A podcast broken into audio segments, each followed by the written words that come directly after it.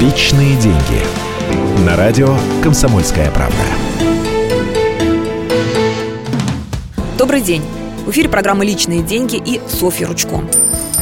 Кроме банков, кредит можно получить в микрофинансовых организациях. Но стоит ли делать это? МФО выдают кредиты в ограниченном размере – до 1 миллиона рублей. Срок кредитования обычно меньше одного года. И самое главное – ставки, они огромные – в среднем от 50 до 640% годовых. Микрофинансовые организации хитрят.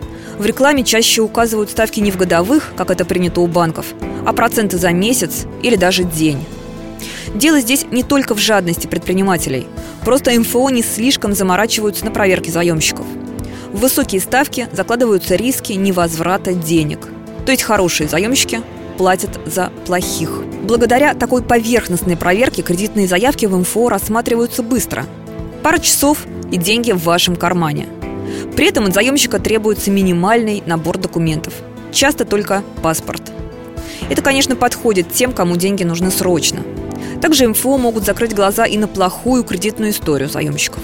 МФО работают не вне правового поля. Они подчиняются закону о микрофинансовой деятельности и микрофинансовых организациях – хотя есть и серая компания. Отличить легальную микрофинансовую организацию от незаконной несложно.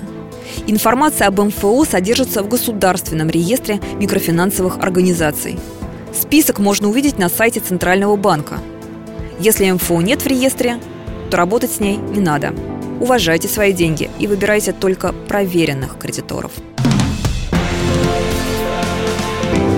Личные деньги.